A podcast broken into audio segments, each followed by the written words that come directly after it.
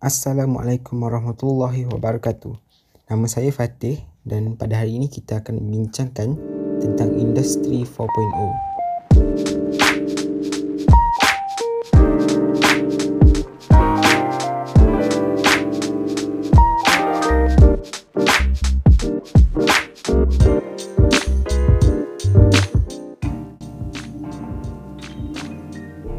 Jadi, apakah itu industri 4.0? Industri 4.0 adalah revolusi industri keempat dan yang terbaru. Untuk lebih memahami apa itu revolusi industri, kita perlu berpatah balik semula kepada revolusi industri yang pertama yang berlaku pada pertengahan abad ke-18. Industri 1.0 Revolusi industri pertama ini dikenali sebagai revolusi sektor pembuatan. Selepas penemuan tenaga wap di Eropah, kilang-kilang mampu meningkatkan hasil dengan lebih banyak dengan tenaga buruh yang sedikit. Ini menjadikan sektor pengeluaran lebih efisien. Revolusi ini juga telah mengubah cara hidup masyarakat daripada berorientasikan pertanian kepada industri. Industri 2.0 Revolusi industri ini berlaku pada tahun ke-1900. Dengan wujudnya tenaga elektrik, kilang dapat mengeluarkan pengeluaran secara besar-besaran dan juga dapat mengurangkan lebih banyak kos pembuatan menjadikan harga lebih murah. Industri 3.0 Revolusi ini berlaku pada tahun 2000 dengan teknologi otomasi dan digital.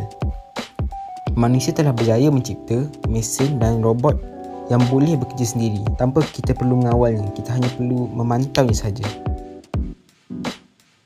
Industri 4.0 Revolusi ini telah bermula pada tahun 2011 di negara-negara yang maju.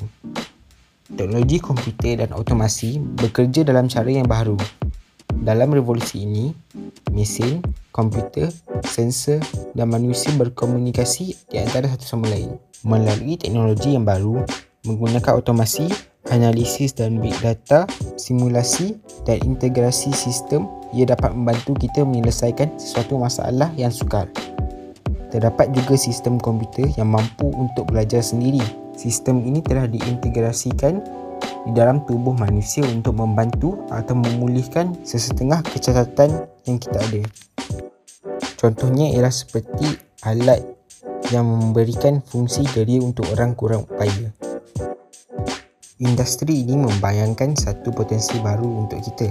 Dengan teknologi otomasi, industri terbaru ini mampu mengurangkan kebergantungan kepada tenaga buruh yang tidak konsisten dan bermasalah. Ini dapat membantu pengurusan sebuah sistem dengan lebih sistematik dan menaikkan taraf hidup pekerja. Ini juga akan mengubah masa depan dunia pekerjaan dan masa depan pekerja. Contohnya, teksi yang kita ada sekarang. Terdapat banyak keburukan seperti sifat pemandu teksi, keadaan pemandu teksi dan emosi pemandu teksi itu. Ini adalah faktor besar yang akan melambatkan lagi masa kita untuk sampai ke destinasi. Dengan adanya revolusi ini, kaedah lain dapat digunakan untuk memastikan masa yang kita ambil untuk pergi ke sesuatu tempat dengan teksi lebih cepat dan efisien.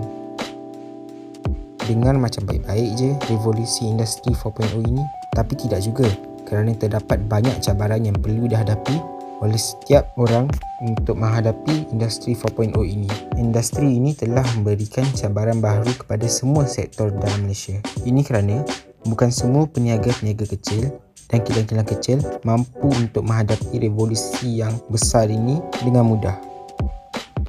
Untuk memastikan Malaysia kekal relevan dalam industri global, ejen kerajaan MIDA mengalakkan pemain-pemain industri tempatan untuk berubah seiring dengan kehendak revolusi 4.0 supaya mereka boleh bersaing dalam era ekonomi baru ini dan menaikkan taraf hidup rakyat Malaysia. Syarikat tempatan boleh mendapatkan bantuan untuk mencapai hasrat ini dengan menceburi dunia digital dan automotif melalui program-program yang disediakan oleh kerajaan. Selain daripada itu, industri 4.0 ini perlulah dikenalkan kepada semua institusi pelajaran daripada sekolah rendah sehinggalah universiti supaya pelajar dan rakyat dapat mengejar revolusi yang laju berkembang ini. Itu sahaja bagi topik kita pada hari ini. Apakah pendapat anda?